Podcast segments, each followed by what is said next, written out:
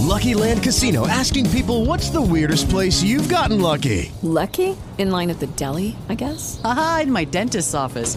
More than once, actually. Do I have to say? Yes, you do. In the car before my kids' PTA meeting. Really? Yes. Excuse me, what's the weirdest place you've gotten lucky? I never win and tell. Well, there you have it. You can get lucky anywhere playing at LuckyLandSlots.com. Play for free right now. Are you feeling lucky? No purchase necessary. Void where prohibited by law. 18 plus. Terms and conditions apply. See website for details. Torno a parlare di scuola e lo faccio relativamente al mio video che ho pubblicato qualche settimana fa su Kikomori Italia dove propongo 5 punti per provare a rinnovare il sistema scolastico italiano, soprattutto relativamente al fenomeno dell'abbandono scolastico, che è un dato che ci vede tristemente tra le peggiori nazioni europee ed è un dato che non sembra essere in miglioramento. Anche in questo caso rispondo ad un commento che mi avete lasciato non qui su YouTube ma su Facebook.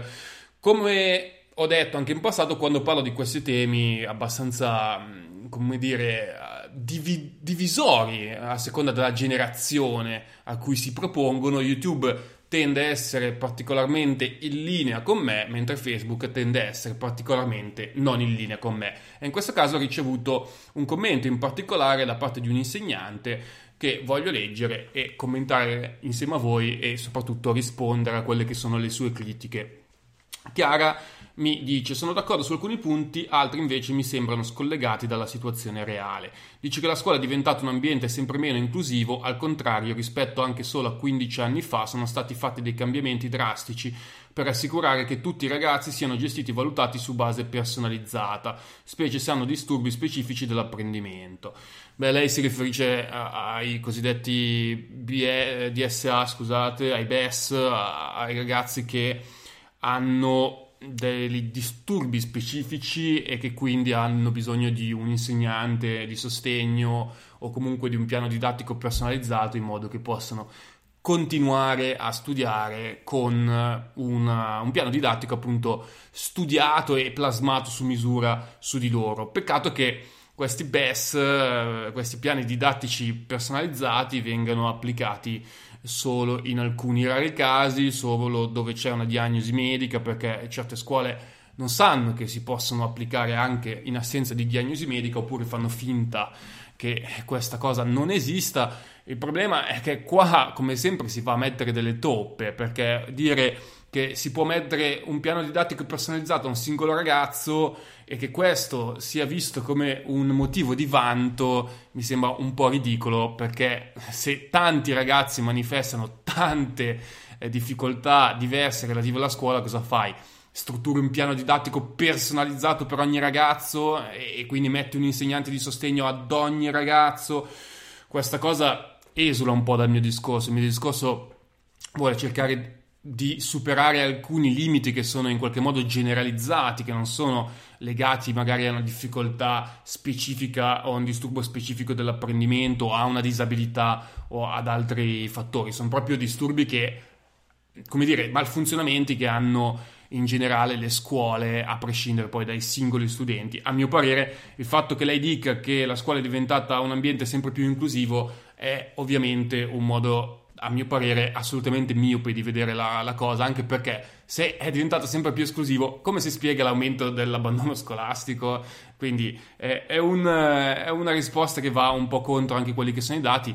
La scuola non è diventata sempre meno inclusiva solo per colpa della scuola, ma per il fatto che la scuola non è cambiata e non si è modellata, non si è rinnovata anche in base ai cambiamenti sociali, per cui la scuola è rimasta sostanzialmente quella di 40 anni fa, a parte piccoli cambiamenti, a parte piccole evoluzioni, ma il modello più o meno è sempre lo stesso, quindi se la società è cambiata enormemente, soprattutto a livello di pressioni sui ragazzi, pressioni eh, legate al corpo, legate alla prestazione sociale, legate alla relazione che stanno poi portando all'aumento degli kikomori, dire che la scuola è diventata più inclusiva tenendo conto anche di questi aspetti, di queste mutazioni sociali, a mio modo di vedere è ridicolo. L'idea di eliminare i voti mi fa sorridere in realtà. Beh, sono contento di averla fatta sorridere. Si potrebbe fare, ma solo a partire dalla scuola elementare, in modo da abituare gli studenti a non avere voti. Uh, cosa vuol dire? Cioè, tu li fai a partire dalla scuola elementare, abitui gli studenti a non avere voti e poi glieli metti, però. Quindi, Cosa vuol dire? Se venissero tolti, ad esempio, alle superiori, ne conseguirebbe la confusione. Faccio notare che nella maggior parte dei casi sono proprio gli studenti a concentrarsi unicamente sulla valutazione numerica e che gli insegnanti specificano sempre che non si tratta di un giudizio sulla persona.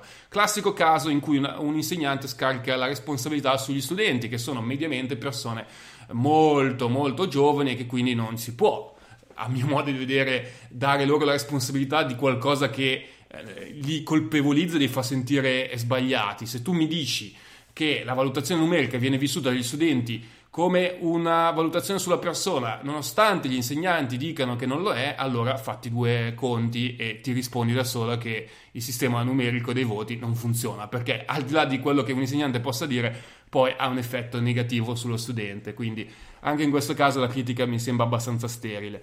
Vero, giudicare la performance per, può non restituire una visione realistica dell'impegno profuso dallo studente, spesso per motivi legati all'ansia, ma evitare in toto di affrontare situazioni ansiogene pone gli studenti sotto una specie di campana di vetro, a mio avviso.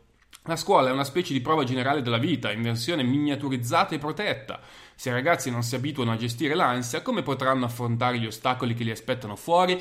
Questa è un'altra stupidata, a mio modo di vedere. L'ho già, eh, come dire, sconfessata ampiamente nel podcast sui voti. Ho dovuto fare un podcast a parte perché so che c'è tutta questa, no, tutto questo scetticismo sul togliere i voti, nonostante appunto ci siano sistemi che li abbiano già eh, tolti da tempo e che stiano andando bene secondo i dati, soprattutto i dati relativi all'abbandono scolastico che sono i dati diciamo un po' più statistici, però sono anche un po' i campanelli d'allarme rispetto al funzionamento, è, è stupido dire che la scuola deve pro- preparare i ragazzi facendoli soffrire fino a scuola in modo che poi quando escano siano già capaci di soffrire. Certo, va bene, può funzionare, per alcuni funziona benissimo, ma è, è, l'esempio di una società meritocratica, per cui non ti interessa lasciare indietro i più deboli. Questo discorso va, va benissimo, se noi vogliamo continuare ad andare su questa strada, perché que- questa è la strada perfetta. Tu metti alla prova fin da giovanissimi i ragazzi a uno stress altissimo, a un livello di competizione altissimo, chi ce la fa diventa bravissimo, diventa super performante, chi non ce la fa rimane indietro, è praticamente lo sconfitto, diciamo, è l'effetto collaterale di questo sistema super pressante. Questo per me è assurdo. Io personalmente non vorrei mai che mio figlio venisse messo a questo livello di prova e che rischiasse di eh, sentirsi fallito, rischiasse di avere traumi già a, a un'età infantile o adolescenziale. Preferirei tutta la vita che facesse uno sviluppo tranquillo, il meno ansiogeno possibile e che poi quando sta sviluppando piano piano le proprie competenze senza terapie d'urto, riuscirà ad affrontare la società per step. Invece, quello che stiamo facendo adesso è appunto sobbarcare questi ragazzi di un sacco d'ansia, di un sacco di difficoltà, perderli prima e poi questi ragazzi, come nel caso appunto del grande fenomeno di Kikomori, in altissimo aumento, non riescono a entrare nella società, non riescono nemmeno a, fare quello step che lei si auspica attraverso appunto un aumento dell'ansia a scuola. Aggiungo anche che non è affatto vero che venga privilegiato lo studio mnemonico, anzi di solito viene scoraggiato fortemente, i ragazzi vengono invitati a riflettere, a ragionare, a fare collegamenti, spesso sono proprio loro a studiare mnemonicamente perché è più facile e meno faticoso. Vedi, ancora una volta la colpa viene scaricata sui ragazzi, quindi non sugli insegnanti che attraverso, non gli insegnanti, la scuola, il sistema scolastico di cui gli insegnanti sono parte, che attraverso il metodo inducono lo studio e l'apprendimento mnemonico ai ragazzi, ma appunto è colpa dei ragazzi che dall'alto dei loro 15 anni fanno questo errore, 15 anni, 10 anni fanno questo errore. Quindi ancora una volta c'è uno scaricabarile veramente triste e sì, bene, siamo ancora al punto di prima, d'accordo su ridurre la standardizzazione o comunque creare un percorso che lo studente possa scegliere più in autonomia secondo le proprie indicazioni naturali, da, inclinazioni naturali. D'accordo anche sulla possibilità di una seconda figura all'interno della classe. Ho notato che quando è presente il o la collega di sostegno, che a differenza di quanto viene detto nel video di norma è di supporto a tutta la classe, non solo a uno studente, si riesce a lavorare meglio. Bene, allora su questo siamo sostanzialmente d'accordo, è supporto da tutta la classe, ma di fatto è lì perché c'è uno studente che ha bisogno di aiuto, perché se non ci fosse lo studente che ha bisogno di un aiuto specifico, il collega o la collega non ci sarebbe. Ma il mio invito di inserire una seconda figura nella classe non era tanto per essere di aiuto nei momenti di crisi, quando magari l'insegnante non riesce a gestire, quindi interviene la seconda persona, è più un qualcosa di strutturale. Una persona si occupa molto più del metodo, del, delle relazioni, del fatto che ci sia un legame positivo tra i compagni e una persona invece si occupa molto di più della conoscenza tecnica specifica sulla materia. Ultimo punto, da come ne parli sembra che la scuola sia un ambiente medievale che trascorre elementi importanti come l'affettività e la sessualità. Sì, è un ambiente medievale, purtroppo la scuola è rimasta un po' ai quei livelli. Io ho avuto contatti con genitori che impedivano in tutti i modi che nella scuola si parlasse di ruolo di genere. Ci sono genitori che si appellano alla Costituzione dicendo che la responsabilità educativa è dei genitori e che la scuola non si può prendere nessun tipo di eh, responsabilità educativa e che quindi loro non vogliono, perché sono bigotti, non vogliono che si parli di ruolo di genere o addirittura, attenzione, attenzione, tappate le orecchie, di transessualità.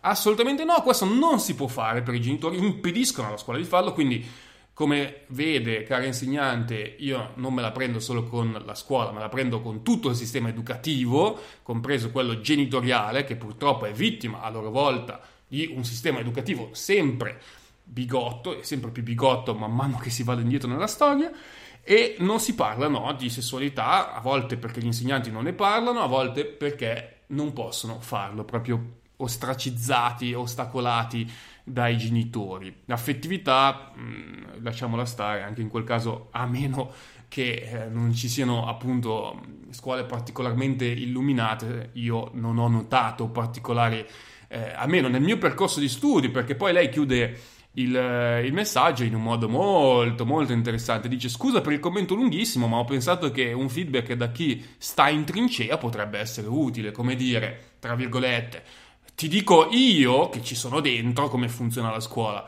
Peccato che gli insegnanti dimenticano sempre che la scuola l'ho fatta anch'io, nel senso che io l'ho fatta da studente, ma comunque l'ho fatta, quindi vedo benissimo quali sono le dinamiche all'interno della scuola che non funzionano eh, quindi è come quei genitori che dicono eh, eh, ma tu non puoi capire come essere genitori perché comunque non, non, lo sei. Ma probabilmente è vero, mi mancheranno alcuni elementi, però io ho avuto dei genitori e ho potuto osservare come si comportano i genitori da figlio, quindi mi sembra anche un po' assurdo cercare di sminuire i pareri altrui solo perché non ci sono dentro, come se chi c'è dentro sempre abbia per forza di cose una visione migliore degli altri. Certo, lo, la puoi avere diversa, questo sicuramente, ma non migliore o peggiore, anzi a volte avere un punto di vista esterno fa molto la differenza perché da dentro ci sono tutta una serie di dinamiche che magari ti impediscono di svilupparti anche un'idea più chiara che eh, quella che ti potrebbe venire da un feedback esterno. Comunque andando avanti lei dice non, non, è, non è quello che mi risulta che non si faccia attività educazione affettiva e sessuale dal momento che nel corso dell'anno vengono organizzati moltissimi incontri su temi caldi, tra virgolette, per gli adolescenti. Lo si fa togliendo ore di lezione alle materie, tanto per dire.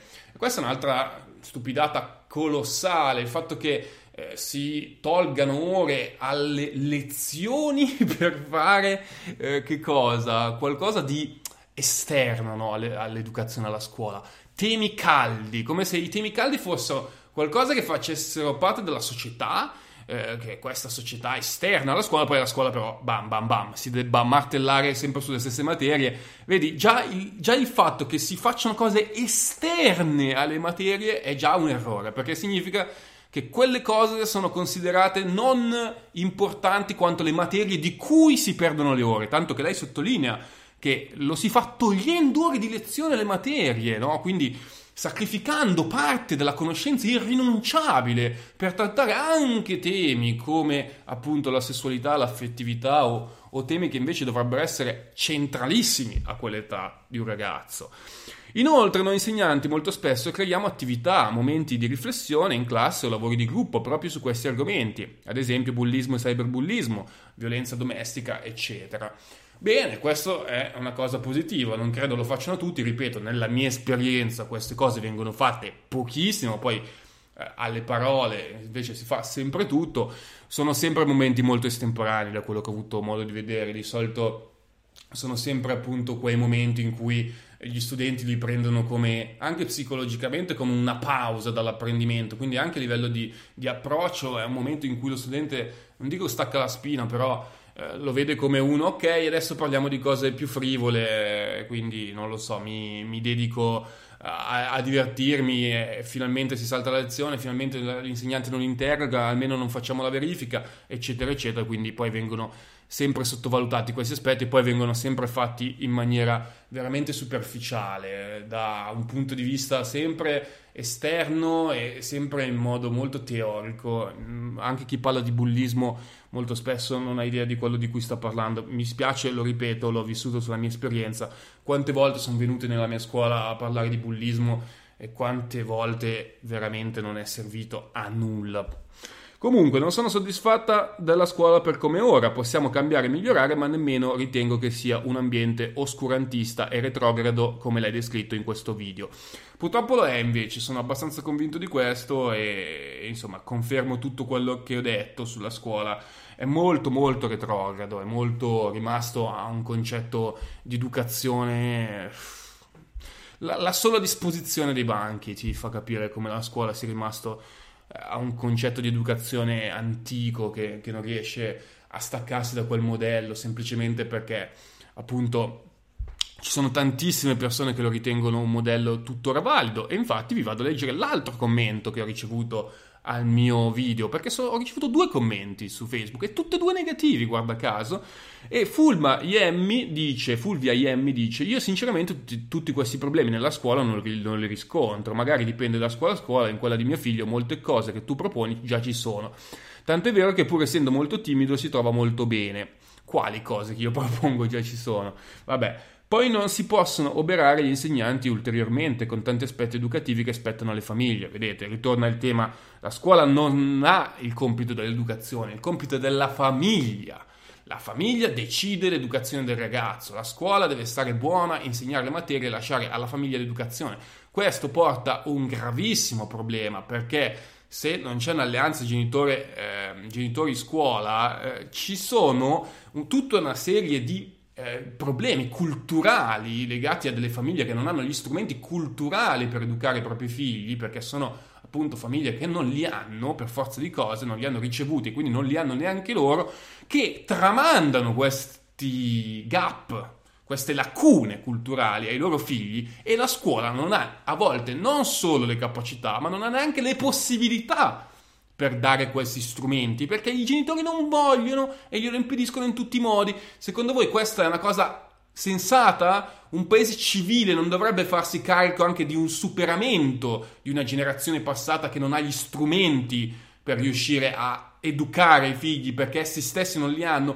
Allora ci dovrebbero essere dei professionisti, delle persone super partners, super partes che non hanno dei preconcetti, che sono uomini che hanno studiato, che hanno studiato sui libri, che hanno studiato la scienza, la pedagogia, la psicologia e che non hanno per forza di cose una base culturale uguale a quella della maggior parte dei genitori e che hanno il compito di insegnare a questi ragazzi qualcosa che non avrebbero la possibilità di ottenere se stessero semplicemente in famiglia. Questo deve fare la scuola, deve cercare di colmare anche una lacuna che hanno le famiglie, non dire che è il compito educativo delle famiglie, perché se no così continuiamo a, a tramandare tutti i difetti che hanno le generazioni precedenti a quelle successive. Capisco la tua buona volontà, ma proponi delle cose che secondo me non sono fattibili. Vedete, classico paternalismo no? che viene fatto dai più adulti ai, ai, più giovani. Questa cosa non avete idea di quanto io la subisca ogni volta che vado a parlare. Eh sì, bene, tu dici cose, però sei giovane. Sì, dai, tutte queste queste cose sono tutte idee belle, ma poi nella realtà figuriamoci. Farò delle ricerche sul metodo finlandese, ho fatto un video, non hai bisogno di fare ricerche, basta che spendi un po' del tuo tempo ad ascoltarlo. Sicuramente i ragazzi saranno più soddisfatti, però mi piacerebbe anche sapere se alla fine hanno la stessa preparazione dei ragazzi di altri paesi. Vedete, anche questo è un, una questione, a mio modo di vedere, assurda. Tra l'altro l'ho pure scritta nel post di due giorni fa, quindi non l'ha letta.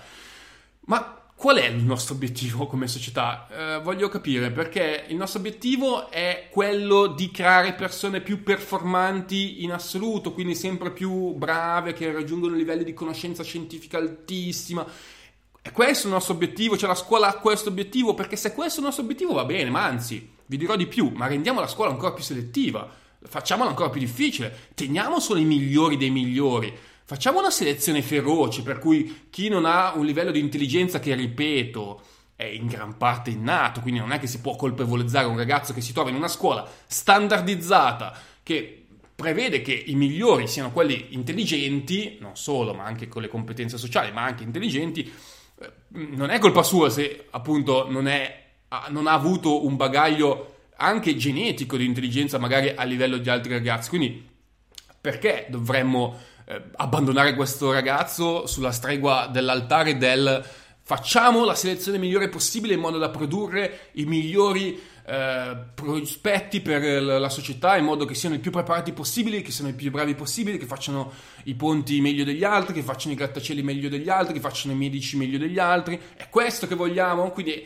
è questo che vogliamo dalla scuola, creare una selezione a monte già dalle primissime età in modo che passino solo i migliori, quelli che hanno più competenze, sia dal punto di vista sociale sia dal punto di vista intellettivo? Va bene, però poi non ci lamentiamo che ci siano gli chicomori, non ci lamentiamo che ci sia l'abbandono scolastico, non ci lamentiamo che ci siano persone che non riescono a tenere questo ritmo, perché è esattamente quello che vogliamo fare, creare il maggior livello possibile di filtro.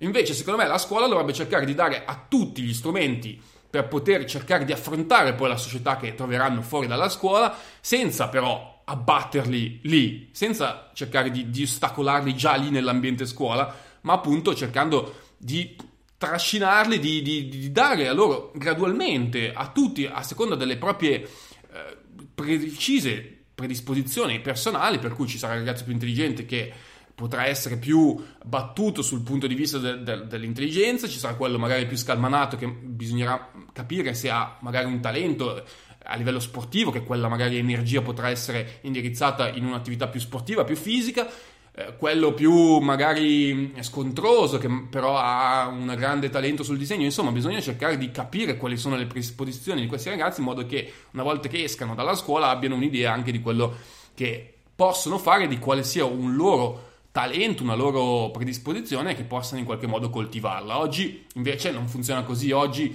uno esce dalla scuola e si trova praticamente da solo a dover scegliere il suo futuro senza che la scuola gli abbia mai fatto sperimentare nulla che le solite quattro materie. Questo è quello che purtroppo avviene. E poi ci chiediamo anche perché appunto si scelgono le università sbagliate, che non si sa quello che si vuole fare della vita, si sembra che non ci sia niente che sappiamo fare e se la scuola invece di darti gli strumenti per comprenderti, te li toglie sull'altare della, standard, della standardizzazione, del filtraggio assolutamente basato su un sistema numerico di voti per cui chi è più bravo riesce a prendere voti ottimi, chi è meno bravo viene bocciato, questo è quello che stiamo creando, ovvero una società ipercapitalistica, ipercompetitiva, che però, ripeto, poi non, non ci lamentiamo se, se, vediamo degli effetti collaterali come possono essere gli chicomori e i NIT e tante altre fasce della popolazione più deboli. Non capisco perché dici che la scuola si sta allungando quando gli anni per conseguire il diploma sono gli stessi di 40 anni fa. Uh, si sta allungando il, pro- il, percorso educativo di formazione perché oggi i titoli sono inflazionati, per cui se prima dopo il diploma la maggior parte delle persone andava a lavorare e si inseriva nel mondo del lavoro, quindi raggiungeva un'indipendenza abbastanza precocemente, oggi quel titolo è inflazionato, quindi se uno vuole fare un lavoro uh, più uh, avanzato deve andare all'università e l'università lo sappiamo, tra una cosa e l'altra spesso gli studenti perdono uno o due anni, se va bene, l'età media di uscita dall'università è spesso molto alta, intorno ai 25 anni o più. Quindi significa che il percorso di formazione prima dell'ingresso nel mondo del lavoro e quindi della possibilità di guadagnare dei soldi e quindi di potersi emancipare dalle famiglie, da quelle famiglie che ti impediscono di avere una tua educazione da parte dello Stato, ma che vogliono imporre il loro punto di vista, che quindi continueranno a imporre il loro punto di vista anche a causa di questo meccanismo che non ti lascia uscire di casa, che ti impedisce, che ti, in qualche modo ti ostacola l'uscita di casa, capisci che dopo un po' eh, questo sistema produce appunto solo persone che faticano ad emanciparsi. Io non credo che ci saranno aule vuote in futuro, anzi, invece di criticare la scuola, io insegno ai miei figli ad apprezzarla e a non darla per scontata. Va bene, questa è un'altra cosa, il fatto che ci sia una scuola che sia comunque da apprezzare perché è un servizio lo può fare un adulto, però magari un ragazzo a quell'età non è che la vede in modo così eh, chiaro. È ovvio che lei poi continua Ehm, ci sono paesi dove i bambini non, neanche, non sanno neanche cos'è una matita o un foglio, quindi fa un po' di retorica sul fatto che appunto ci sono paesi che sanno peggio, quindi comunque siamo contenti della nostra scuola. Però ci sono anche paesi che sanno meglio, guarda caso, forse noi dovremmo andare verso quella direzione, non eh, sederci sul fatto che ci sono paesi che stanno peggio.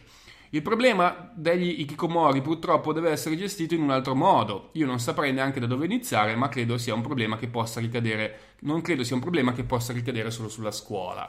Non ho mai detto che il problema ricade solo sulla scuola. Ho fatto mille, mille video, ho scritto un sacco di articoli e la scuola l'ho citata solo in alcune parti e ritengo che abbia un ruolo molto, molto importante. Non a caso la maggior parte dei ragazzi abbandonano la scuola e sviluppa nei confronti della scuola una visione particolarmente negativa che poi viene generalizzata a tutta la società, per cui la scuola diventa emblema di una società che non funziona, di una società che porta dei valori tramite gli insegnanti, che sono gli adulti di riferimento, negativi, e questo quindi va preso come concausa del fenomeno di Kikomori, una concausa secondo me molto molto impattante. L'unica cosa che io contesto è l'obbligo scolastico dopo le medie. Penso che un giovane debba scegliere se continuare oppure andare a lavorare. Va bene, almeno su questo siamo d'accordo. A volte invece di andare avanti bisognerebbe fare un passo indietro e tornare ai sistemi di 40 anni fa con magari qualche piccola variante. Ok, questa ultima frase evito di commentarlo, dire bisognerebbe tornare a 40 anni fa dimostra ampiamente come ci sia ancora in Italia una mentalità che vuole sempre andare indietro, che non vuole evolvere. Questo anche per rispondere a coloro che sotto il video YouTube, appunto, commentato soprattutto da giovani, mi dicevano ma com'è possibile che siccome tutti noi siamo d'accordo che queste cose che tu dici abbiano senso, poi alla fine la scuola rimane sempre uguale? Cos'è che non riusciamo a fare? Perché non si riescono ad applicare anche nella realtà queste proposte? Questa è la risposta. La maggior parte delle persone sopra una certa età è nostalgica della scuola, pensa che la scuola abbia dato loro un'ottima educazione, che gli ha resi le persone integerrime e eh, culturalmente avanzate, competenti e, e moralmente superiori ai giovani che sono oggi e che quindi, siccome loro sono stati formati da quella scuola, non capiscono perché la scuola debba essere cambiata, dato che con loro ha funzionato benissimo. Il classico bias del siccome è andato bene per me, deve andare sicuramente bene per tutti. Un po' la rovina della nostra società, devo dire dove tutti tendono ad avere il loro punto di vista dal loro piccolo osservatorio e non riescono mai a cercare di fare un extra sforzo per provare a guardare le cose da un punto di vista un po' più panoramico che non sia esclusivamente la propria finestrella. Questo è il mio commento, scusate il tono polemico, ma sono veramente sempre più stufo dei commenti che ricevo perché mi rendo conto che è la, la mia lotta, così come la lotta di tantissimi, la mia piccola lotta, la mia piccola battaglia personale eh, di una persona che cerca di, di, di, voler proporre cose nuove si scontra sempre con un mondo che invece ha una, eh, una voglia di conservare, una voglia di mantenere e quindi ogni cosa può essere modificata sempre e solo con piccoli passaggi, piccoli movimenti che però non sono più in grado di essere eh, fautori di un cambiamento reale, perché poi la società se ne sbatte di quei piccoli cambiamenti, cambia a 3000 all'ora e poi ci troviamo appunto con un sistema completamente obsoleto. With the Lucky Land slots, you can get lucky just about anywhere. This is your captain speaking. Uh, we've got clear runway and the weather's fine, but we're just going to circle up here a while and uh, get lucky. No, no, nothing like that. It's just these cash prizes add up quick. So I suggest you sit back, keep your tray table upright, and start getting lucky. Play for free at LuckyLandSlots.com. Are you feeling lucky? No purchase necessary. Void where prohibited by law. 18 plus terms and conditions apply. See website for details.